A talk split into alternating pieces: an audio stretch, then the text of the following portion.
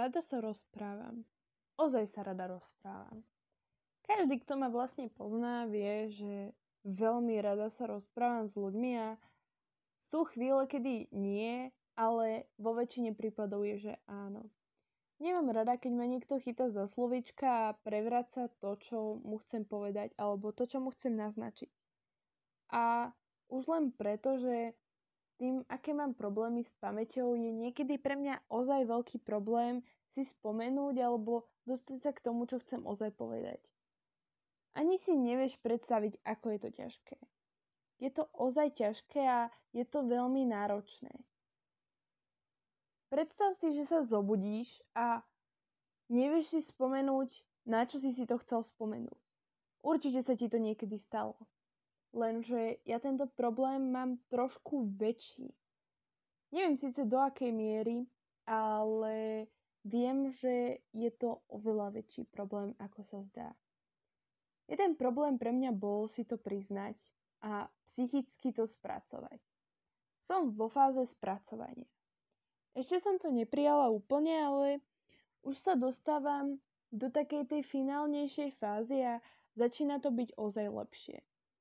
Moja pamäť sa začas, odkedy bývame viac doma a sedíme vo svojich izbách alebo vo svojich domoch, bytoch, obývačkách, to je úplne jedno kde, tak proste od tej doby sa to u mňa zhoršilo.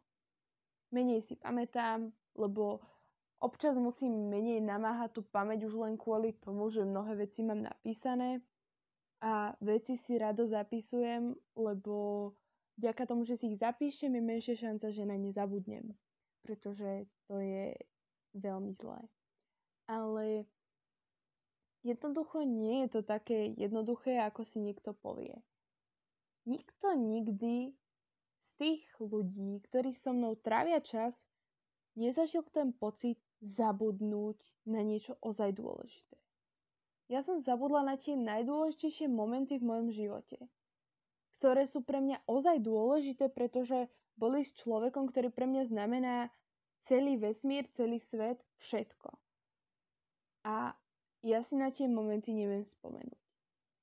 Nepamätám si ani listy, ktoré sme si písali a keď som si ich včera večer proste čítala, tak som bola taká, že to sa stalo? Ostala som zarazená úplne a pozerala som pred seba, to není možné. Ako som na niečo také mohla zabudnúť? Veď to bolo pre mňa dôležité. Asi sa s tým budem musieť naučiť žiť a inú možnosť vlastne ani nemám. Jedine, že by sa mi to trochu zlepšilo, ale je to naozaj náročné. Občas premýšľam, aké by to bolo mať Pamäť takú, ako má každý druhý. Proste obyčajnú pamäť, ktorá si dokáže zapamätať všetko potrebné. Od merania obvodu hrudníka a všetkých vecí, čo sa ja učím na šitie, alebo proste normálne veci a spomienky. Preto rada fotím. Rada fotím všetko, aj kvôli tomu, aby som si tie momenty lepšie zapamätala. Ale aj tak tie momenty zabudnem. Aj keď tie fotky mám, pretože tie fotky nepozerám každý deň. Nikto nepozerá každý deň všetky fotky. A keby mám pozerať každý deň všetky fotky, tak by som nič iné nerobila. A žiť v minulosti tiež nie je úplne najlepšie. Mám s tým skúsenosti. Občas premýšľam tiež aj o tom, ako sa cítia ľudia, ktorí zažijú to, keď ja zabudnem. Alebo keď sa ich 5 krát opýtam tú istú otázku v domnienke toho, že som sa ich ju ešte nepýtala. Tí ľudia, ktorí mi na túto otázku odpovedali, väčšinou povedali, že je to v pohode. Ale nie je to úplne v pohode, lebo vo mne to vytvára smútok. A nechcem byť úplne smutná lebo to by som musela byť smutná každý deň svojho života, len kvôli tomu, že sa to nepodarilo. Chcem, aby ma ľudia pochopili, ale asi to úplne nedokážu. Tak, ako by som to ja potrebovala a budeme sa musieť s tým trochu zmieriť. Jednoducho, nikto ma nepochopí, pokým to nezažije. to je veľká pravda, ktorá sa hovorí už veľmi dlhú dobu a niektorí ľudia tvrdia, že to tak možno nie je, ale ja som si istá, že to tak je. Pretože už len z, vlastne, z vlastnej skúsenosti môžem povedať, že to, čo som zažila, tak viem ohodnotiť. Ale to, čo som nezažila, neviem ohodnotiť. Keď sa ma niekto pýta na nejaký názor, tak mu neviem väčšinou odpovedať, pretože sú veci, na ktoré odpoveď ty vedieť nemôžeš. Ty nemôžeš mu ani v podstate poradiť dobre. Pretože keď sa ťa kamarátka opýta, či sa máš rozísť s daným človekom a prestať sa s ním rozprávať, ty mu nemôžeš nijak poradiť. Pretože vlastne ty nevieš, čo je všetko za tým, čo všetko oni spolu prežili, čo všetko majú staté, pokazené, opravené na novo a proste zachránené. Ty nevieš nič z týchto vecí a keby vieš aj malú črepinku z toho, nemáš právo sa v podstate k tomu nejak vyjadrovať, čiže vlastne nemôžeš poradiť ani dobré, ani zle a ona sa chudia trápi, ale ty jej nemôžeš pomôcť. Musí to zvládnuť sama takto nejak podobne sa vlastne cítia ľudia, ktorí sa snažia pomôcť mne, aj keď ja si nepamätám. A pritom vlastne oni mi tiež nevedia pomôcť, aj keď by chceli. Vlastne nikto okrem mňa samej nevie, ako mi pomôcť. Ale najhoršie je to, že v tejto chvíli to ešte neviem ani ja. Možno úplne nevieš, o čom tu ja hovorím a Možno o tejto téme tu budem hovoriť viackrát, ale poviem ti, že pamäť je ozaj dôležitá. Ak máš veci, na ktorých ti ozaj záleží a sú pre teba veľmi dôležité, tak si ich zapisuj. Napríklad, ja mám už asi môj druhý alebo tretí denník v živote, pretože keď som písala denníky ako malé dieťa, tak také, že 8 ročné, tak mi to dlhšie ako 3 dní nevydržalo, ale za posledné roky už píšem teda druhý, ale mm, nepíšem tam úplne všetko. Píšem tam také dôležité veci a veľa dôležitých vecí píšem aj do listov, ktoré posielam mojim kamarátkam.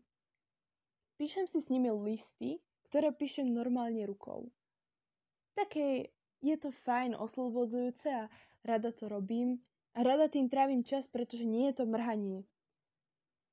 Keď som to raz hovorila niekomu, že píšem listy rukou, ten človek na mňa pozeral, že fakt, to ešte niekto robí?